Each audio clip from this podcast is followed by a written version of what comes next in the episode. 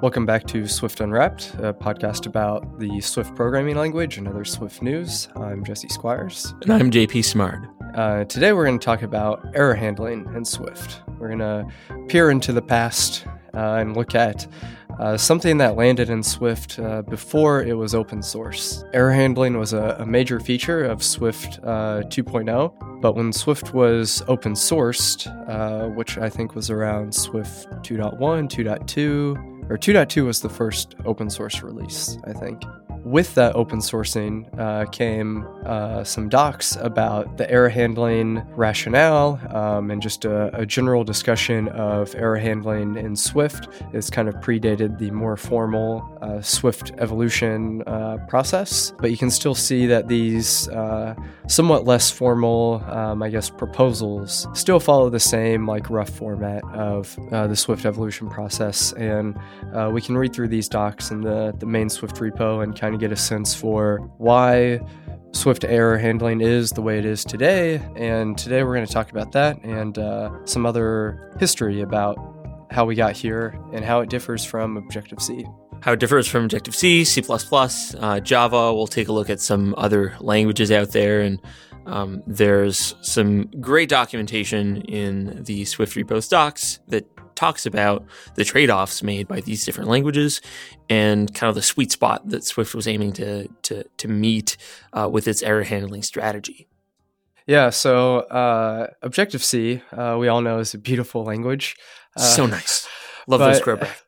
Uh, but uh, error handling is uh, somewhat of a mess in Objective-C. Objective-C does have Uh, formal exceptions um, and exception exception handling with try-catch finally blocks, but it's not extremely widely used in Objective-C. In fact, it's like highly discouraged for programmers to uh, to throw their own exceptions. Most exceptions in Objective-C are used for unrecoverable uh, conditions, and a few A P Is in the S D K will Uh, explicitly mention that they throw exceptions, but most often uh, what you see in Objective-C are the in-out uh, NSError parameters. And so you have uh, some function. Often it will return uh, a Boolean value, so yes or no, um, and then uh, you'll have this optional error parameter uh, that you get back. But there are a lot of the, lots of issues with with this approach. Yeah, there are issues, and there's also a lot of historical baggage that comes with Objective-C's uh, error handling mechanisms. So f- first of all, before A R C, uh, people were still using um, NSError in-out pointers. But uh, the biggest problem with that, with A R C, is that you couldn't guarantee um, null initialization. So when you were um, passing in an NSError pointer, you couldn't just check to see if the NSError was set to something after you made the call, uh, which is where this Boolean return value came in. And after A R C, uh, that was no longer necessary, where Uh, all variables were null initialized uh, by default. And so this Boolean value was more of historical baggage than anything else, but it was still kept around. And it was convention. It was so much in Objective-C that is convention-based. Right. To the point where um, Swift's error handling interop with Objective-C, uh, when Swift two came around and we had um, S- Swift's now modern error handling with the throws concept, the do-catch block, um, only Objective-C methods that returned a Boolean value with an NSError in-out pointer uh, were converted to throwing methods, even though, once again, post-A R C, not necessary. Um, and there are all sorts of nice A P I things that you could do if you uh, avoided this bool return value. For example, you could return uh, a different object, a different instance from that method, and then have the the in-out NSError pointer report whether or not there was an error in creating that object. Uh, right. But you can't do that w- sticking with a, this Objective-C convention. Yeah, or uh, objects um, if the method returns uh, some object, it could return nil and then also pass back the error. That's right. It, you had A P Is that could be built in Objective-C with A R C that were like a poor man's tuple, basically. Right. Where it's either yeah, exactly. it, you'd get an object back or uh, you'd get the N S error pointer populated. Um, but none of that played well with the Clang importer, with uh, Swift's automatic um, conversion of Objective-C error handling to Swift two error handling. And so you just kind of had this, um, this, this mess where you were stuck Uh, sticking to the convention, even if it was kind of outdated. Uh, so there's that. There's also the fact that uh, in Objective-C, um, you need to compile your Objective-C code with a special flag for it to be exception safe, because runtime exceptions in Objective-C generally don't play well with A R C, mostly because uh, there's some heavy cleanup operations that are required if exceptions can happen at any time. Right. The the runtime needs to unwind the stack and do a full cleanup. Whereas, um, you know, so there's where another convention comes into play for Objective-C, where Foundation and a lot of popular third-party Objective-C A P Is uh, will only use runtime exceptions as unrecoverable errors, basically. So uh, in the same sense that you might use fatal error in Swift or a right. precondition or an assertion in Swift, where it's generally used to um, enforce A P I contracts where the type system isn't sufficient. And in Objective-C, for many years, the type system was not sufficient for a lot of operations. For sure. Uh, so I think some of the errors that, um, or some of these unrecoverable errors, things like divide by zero, array out of bounds, throw exceptions, but other things that I think shouldn't uh, do throw exceptions, like N S-keyed archiver and unarchiver. If unarchiving fails, you actually get an exception there. That's right. And, which, and the idea isn't uh, to recover from it. It's to adapt your code so that you code defensively to avoid that from happening. Right. Exactly. And so in that case, throwing an exception is more of like an error handling, like control flow mechanism instead of like an unrecoverable error. Like just because you can't deserialize uh, something doesn't mean you should Crash. Crash your app. Yeah. Yeah. Well, this is this is where I think there's a major point of confusion with Objective-C and Objective-C developers, is that um, because Objective-C has kind of overloaded this concept of a runtime exception to most of the time mean unrecoverable, but sometimes mean control flow, right. means that uh, there's no clear like best practice. Well, there's a best practice, but it doesn't apply all the time. And so sometimes you'll have uh, Objective-C developers attempt to recover from unrecoverable unrecoverable exceptions, or vice versa, will try to avoid recoverable exceptions because they're used to the other, whichever, whichever the other one is. Yeah. Uh, occasionally, I've seen Objective-C programmers uh, actually throw their own exceptions, although it's pretty rare. And every time I've, I've been like, nope, I don't think you want to do that. You probably just want to do an error pointer or some other way to handle this. Odds are. And yeah. no matter what, you know, there are cases for for throwing exceptions in Objective-C, A P I contracts being the, the main one that comes to mind. Um, but no matter what, if you have a good reason or not, you must compile with the, uh, with the safe exceptions flag um, if you're using A R C. Uh, and if you're not using A R C, then good luck, because yeah. the um, the manual reference counting operations when you're dealing with exceptions is kind of tricky, because you need to keep track of everything that could have possibly been retained and then subsequently uh, jump the stack and explicitly uh, release those things. Oh, that's awful. It is. So it's terrible. Is that flag passed by default with no. A R C? No. Okay. No. So probably no one sets that. Oh, yeah. Well, so Realm uses uh, Objective-C runtime exceptions for uh, A P I contract things. Sure. But uh, we make sure to, to pass that flag. All right. All right. Okay. And even then, these are things where, you know, in Swift, um, you would probably be using uh, fatal error or assertion or precondition. Mm-hmm. So the other issue here is the error propagation. And so imagine you're you're in some class and you write a method that has this in-out N S error parameter, and you return a Boolean or something else. Uh, but within that method, you call a method on another class with a similar uh, signature that also has the error pointer. And like maybe within the method of that class, it also has an error pointer. Very rarely, uh, if ever, do Objective-C programmers actually properly propagate those nested errors all the way back up to the caller. Most often, they are ignored by passing nil explicitly for that error pointer, or they're just eaten uh, somewhere in that call tree, and uh, you never get this proper uh, propagation uh, back to the caller. Yeah, and it is tricky because um, say you're you have a method that calls out to four other methods that um, are, are failable operations and that take in NSError uh, in-out pointers. Um, you kind of need to figure out how you want to re-expose that uh, and and whether or not you know you want to re-expose, or whether or not you just want to set the error pointer that was passed in to the exact error that what you're calling provided, right? Or if you want to do some sort of conversion where you re-abstract what the lower level errors are to a concept that actually makes sense to the consumer of your A P I, right? Uh, which is kind of involved. Yeah, so then you end up unpacking like a bunch of errors and then like potentially creating new error objects for your uh, specific A P I to propagate back to the caller. And I never do this. I don't know anyone who actually does. Yeah. D- does well, Realm does. Yeah. Right. um, but, uh, you know, we've, We've really built Realm um, following the same conventions as uh, you know Foundation and Apple frameworks would have, yeah. uh, for better or worse.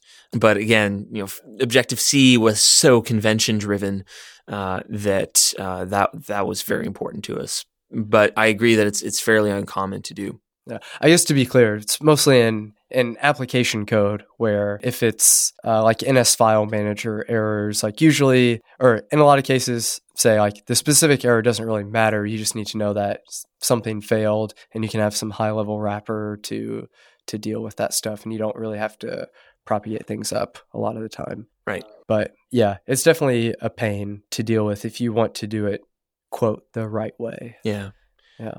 I, I think this um, this segues nicely into uh, kind of how Swift introduced its error handling. Yeah, um, where uh, Swift two introduced a new error handling mechanism that uh, uses the throws keyword. So every function call or initializer or block or closure, uh, I think those are the only things that can really throw. Mm-hmm. All of those Uh, are untyped throws. Right. And the throws keyword needs to be explicitly annotated.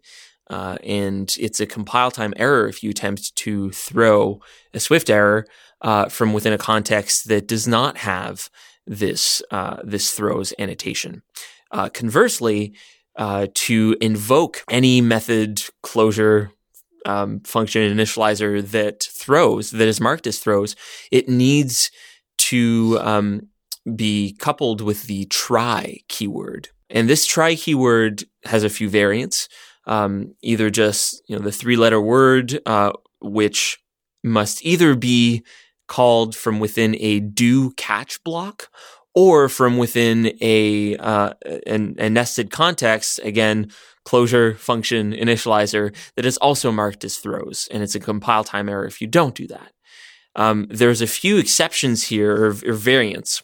In that case, does the uh, so if you just use try uh, in a function that is already marked as throws, doesn't does that have to be rethrows, or is that a different context? No, the rethrows is different, and that's a little more complex. So we'll get to that a little later. Yeah. But there's a few variants of the try keyword where there's the try exclamation mark, which does not need to be in a throwing context, whether a do catch block or a throws scope, um, which will trap if an error is produced. So that'll crash your app. Right. There's yeah. no way around it. Yeah, it'll assert that uh, there is no error. That's right. right. Yeah. Um, and then there's another variant, which is the try question mark, which uh, will return um, what is it? It will return nil if no error was produced, and I believe that it returns the Swift error um, if an error was produced. I I thought uh, like if your function returns a value, uh, let's say it returns an int. That's right. Then yes, if you do try question mark, you'll get nil instead of whatever the int value would That's be. That's right. Yeah. Um, but there's a case where, so the reason why I'm a little confused with this is because I usually just ignore the result of a try question mark operation. And that's yeah. um, when the function doesn't return anything, or it returns void, which yeah. is equivalent in Swift. Yeah. Then uh, this this is kind of interesting because it will... It will return nil if uh, what what happens? It returns nil in one case and void in the other. Oh, interesting. yeah. Um, okay. If ah, uh, so you'll get either the empty tuple or uh, nil or nil. Oh, I, I think so. Yeah, it's which a little is confusing. Interesting because they're both essentially uh, there to represent nothing. Nothing. Right? Yes. They're both nothingness concepts. Yeah. So it's like nothing or. Really nothing, yeah, or more nothing. Yeah, uh, yeah. I'm I'm not actually sure um, the exact the exact semantics there, but it's basically it, you're ignoring all um, all errors that may or may not be produced, mm-hmm. right? So um, oftentimes, if say you want to use uh, a file manager remove item at, at U R L, yeah. and the item may or may not exist. Right? Or that operation may succeed or may fail. You don't care.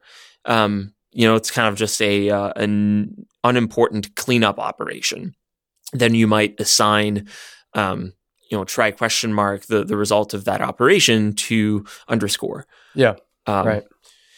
Right. Or if you don't, if you don't care what kind of error it caught, you just want to know if it caught an error or not, then you might compare that against nil. Mm-hmm. Um, so those are... Uh, most of the simple cases of Swift's error handling. And then there's the rethrows concept that you mentioned. Right. Which is usually um, it's for closures. A, yeah. If a closure that you receive in the function throws. That's right. Yeah. So um, rethrows will, at compile time, only be... Only mark the, the function that you're calling is throwable if what you passed in as a closure is throwable. So one one example is uh, the sequence type map function, mm-hmm. where uh, you can call map with a block that doesn't throw, and then in in the context where you're calling map, you don't need to have a try, uh, and you don't need to to do this within a, a throwing context. But if the mapping block function or closure that you pass in is throwable, it, it's marked as throws, then you'll need to um, you'll need to call that with a try. Right, because then the outer map uses the rethrows version. That's right. Um, well, it always uses the rethrows version, but the if the inner closure doesn't throw, then you don't need the try operator, and if it does, then you do. I see. So it's a compile time um, It's a compile time construct that will, you can think of it like creating two methods, right? One that is not marked as throws that takes a block that isn't marked as throws. Mm-hmm. And then the other that is, that the function is marked as throws and takes a block marks as throws, mm-hmm. right? And there's no, there are no other cases other than those two. Right. Um, un- unless you have multiple rethrows statements in a single function, then it'll create the number that it needs. Right. But uh, can you overload functions in that way? I know with regular throws, I think it's illegal to, if you have uh, like a void int uh, I think function, right. You can't also overload that with uh, void throws int. Yeah, I, th- I think you're right. Um, so rethrows is, is kind of the only way to accomplish that. I see. Yeah. Interesting. Yeah. Otherwise you get, uh, you get, an ambiguous uh, function reference. Yeah. Because which one do you want? Yeah, exactly. You've, either you're yeah, missing not... the error handling or, um, uh, yeah, uh, it's it's a little confusing. So the only case in which this works is is the rethrows concept. Yeah. Speaking of which, the there's a discussion on the list a while back about moving the throws keyword. Uh, but in these docs, they actually outline uh, why uh, throws comes before the arrow. So like normally you have a function, parentheses with parameters, and then the arrow, and then the return type. Uh, so the grammar actually specifies that throws comes after those parentheses. Um, and this is for consistency uh, with void uh, return types. So if your function is void, you could explicitly have, you know, arrow void, um, or you can omit that uh, because of Swift's uh, type inference. Um, and so this is, uh, so the placement of throws after the parentheses is because of that reason. That's, that's yeah. interesting. I didn't know that, but it makes a lot of sense. Yeah. So now if, uh, yeah. So now thinking about like moving throws to the right of the arrow or even at the very end of the declaration, uh, feels strange. Well, yeah, it's strange because for, when you think of it from the parser's standpoint, yeah. it needs to handle multiple cases, mm-hmm. right? Where, You currently, if it sees an arrow, it knows for sure that that function isn't marked as throws. Um, and, you yeah. know, you could argue that you shouldn't optimize for what's easiest to parse um, with the compiler, but uh, it's probably easier to parse as a human as well. Right. Yeah. Yeah. Parsing is hard. Yeah. Um, and, and this leads us to uh, a discussion that's been recurring ever since Swift two was announced is whether or not it should be possible to um, annotate the throws keyword with a type so that that function can only throw uh, a Swift error of like a specific enum or specific type. Yeah. So when Swift two point oh was announced, this was one of the big um, like new features. And uh, there's a lot of excitement, it seemed, from the core team about this. Um, you know, hey, look at our new fancy error handling model uh, in Swift. For anyone listening who used Swift before Swift two point oh and before it was open sourced, uh, which I'd be interested to know, actually, like how many Swift developers started Uh, which version of Swift they started with, actually. Maybe but, Stack Overflow's developer surveys uh, would have some insight there with yeah. the uh, Swift two or Swift three tag. Right, right.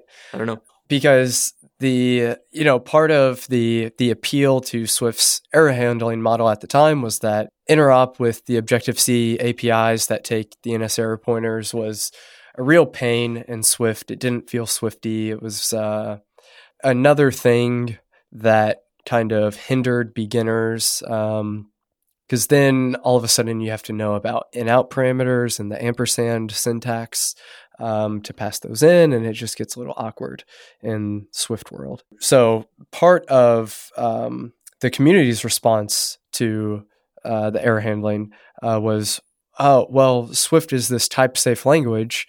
Um, everything is about type safety, yet now we have this generic throws Um, that doesn't throw a specific error. It's just a generic, at the time it was uh, error, which was a protocol, but it's since been renamed to error protocol. And that's all you get back is a generic, um, not generic in the sense of actually generic, but there's just this plain error protocol uh, type instead of a specific type.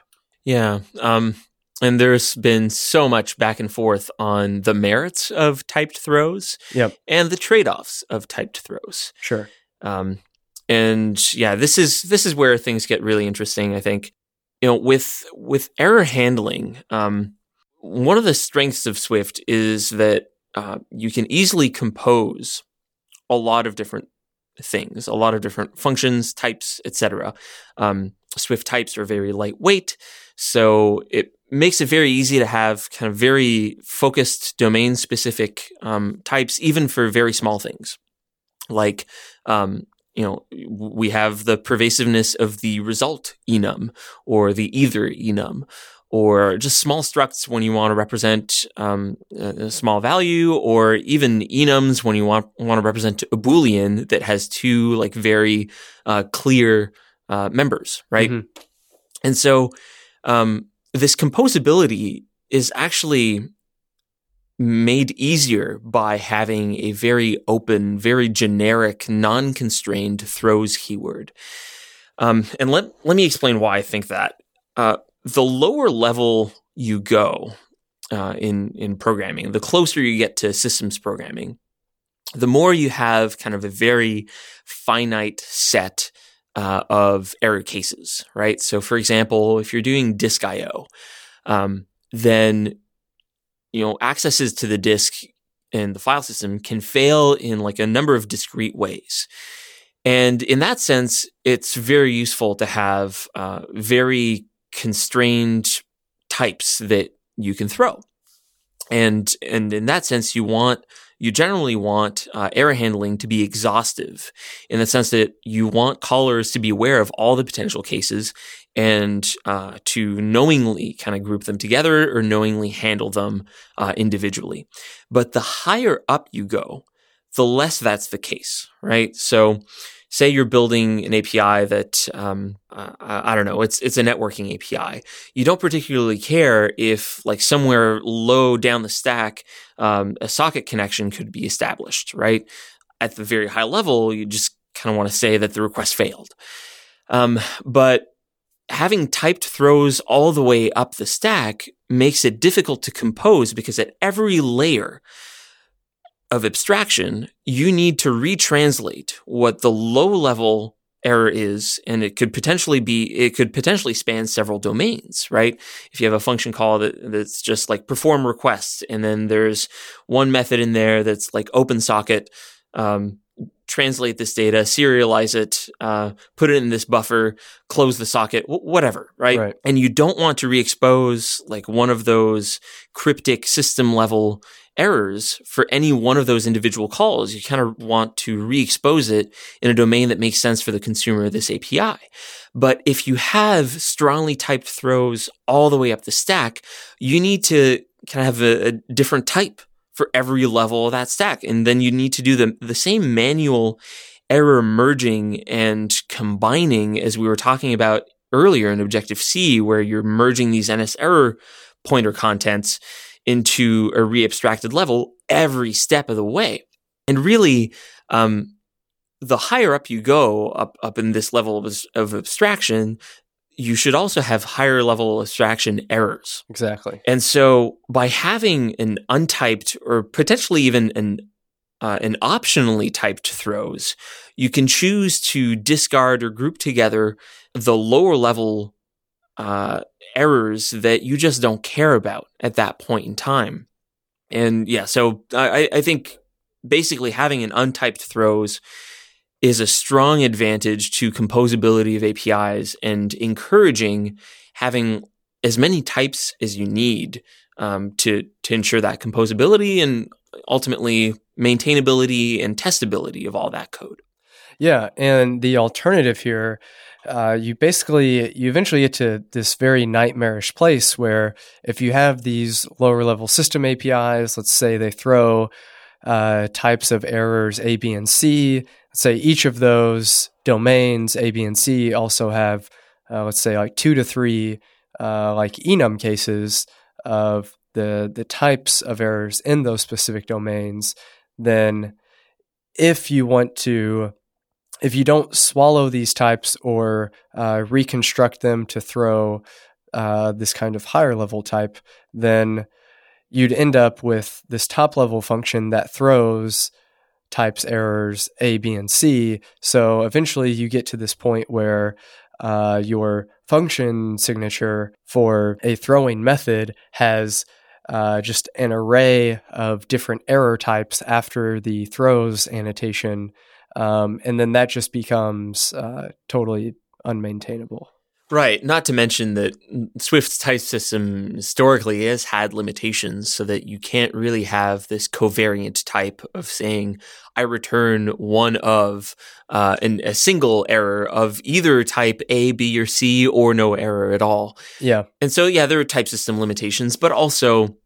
Even if there weren't, though, that yeah. no one wants to... deal with uh, some A P I that can throw all these different types of errors. Right? Exactly.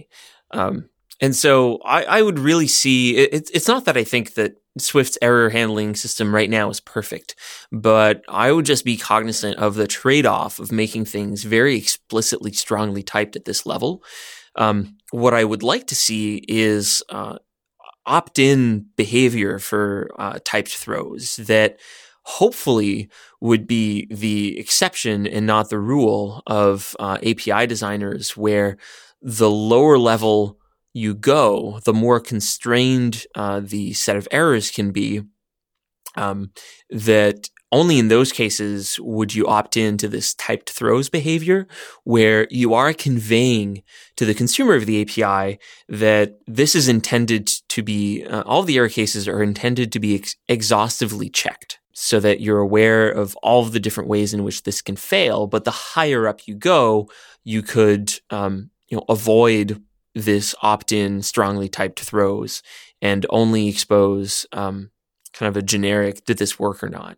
So I guess in that case, you would omit the final catch for like the catch all clause, um, because if you have this optionally explicitly typed throws, you'd want to enforce that exhaustive check. Yeah, yeah that's that's how I'd see it, just like the compiler can detect if a switch case is exhaustive. Right. Yeah, so that brings us to the other uh, kind of uh, ease of use aspect of this, which is the do catch syntax works very similar to switch. You can match on, um, so with all of your different catch clauses, you can Uh, pattern match just like you would in a switch statement, uh, which is nice because then, you know, if you you document the types of errors that you can throw for this particular A P I, then the caller is aware of what can throw uh, based on the docs, and then they can catch only the ones that they care about handling. And if they don't care about the specific error, they can just have this catch-all block at the end. And like we mentioned earlier, there are some cases where the actual error doesn't matter, just that something failed matters. Um, in that case, it makes uh, this kind of error handling very easy.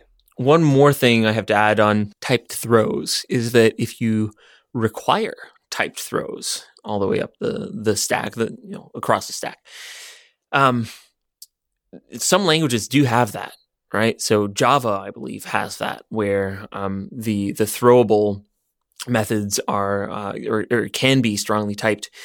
What you get to is kind of a type compatibility nightmare, where when you're trying to compose this, you need to adapt your code so that the type system is happy with everything that you're kind of rethrowing, um, which can really lead to, to cases where this uh, re-abstraction at every level of hierarchy or, or abstraction um, is very difficult to do, because you need to make sure that all all error types from one level can be converted to an error type at the level higher.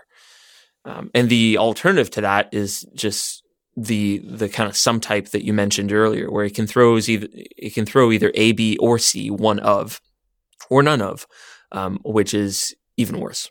Yeah, definitely. Uh, in my experience so far with the, the error handling, I, I think I've had pretty good experiences so far. There, I don't think I've really had a case where I really wanted typed throws for any specific reason.